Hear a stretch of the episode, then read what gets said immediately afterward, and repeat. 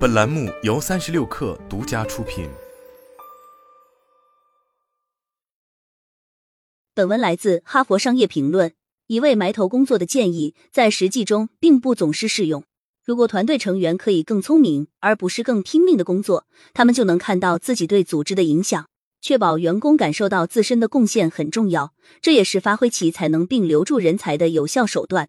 我的父母是印度移民，从小他们就向我灌输遵守职业道德的理念。我看着他们长时间工作，坚持不懈的努力实现梦想。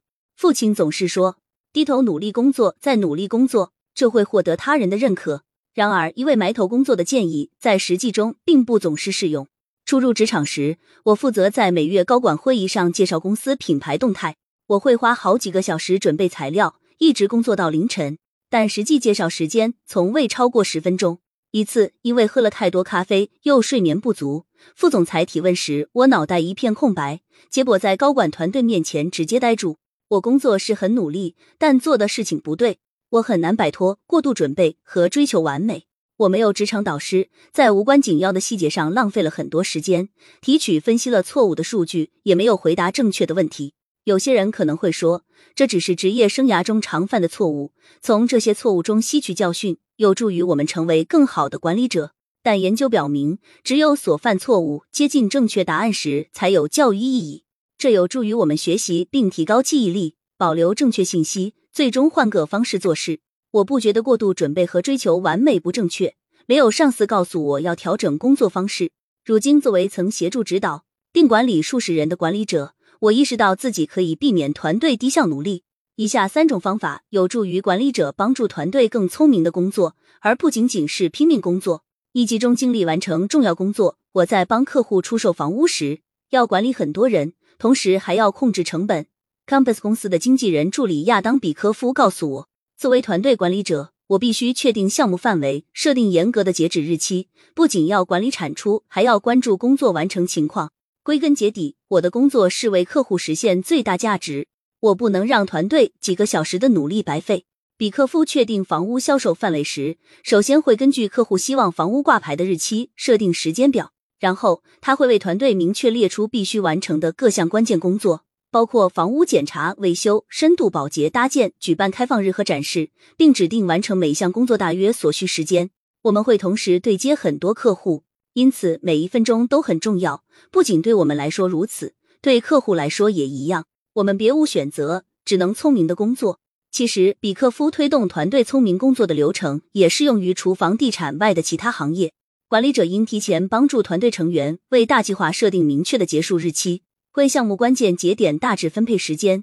如果成员为特定任务花费太多时间，则要提供指导。如果团队成员为错误的事情花费太多时间，可能在计划的其余部分造成连锁反应，影响关键结果。最后，管理者必须记住，提供有益的指导与亲自动手和事必躬亲存在区别。二、指导团队停止追求完美主义。我的职业生涯中有太多次追求完美。为介绍会准备完美形象，花数小时起草、修改、重写、提交高管层的简短邮件汇报新情况。我会花几个小时更新项目清单，以便跟上司一条一条核对。然而到最后他根本不看。管理者要防止团队成员追求完美主义。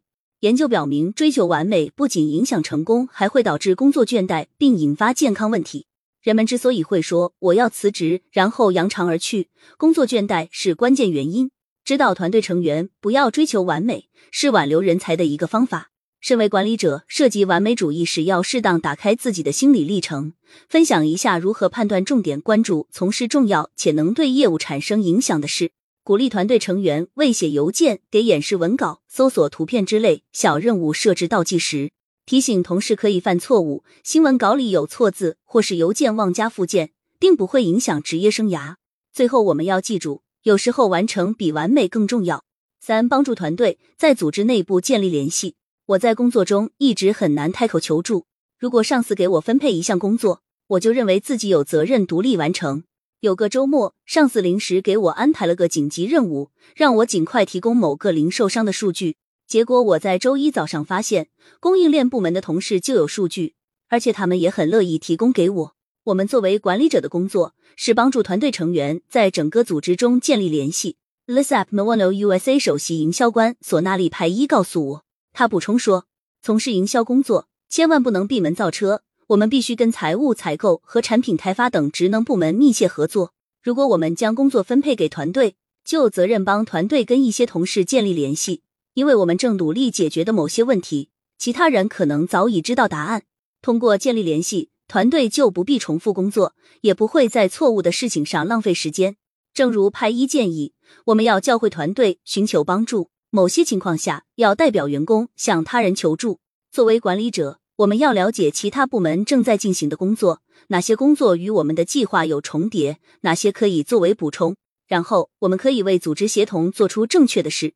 如果团队成员可以更聪明，而不是更拼命的工作，他们就能看到自己对组织的影响。确保员工感受到自身的贡献很重要，这也是发挥其才能并留住人才的有效手段。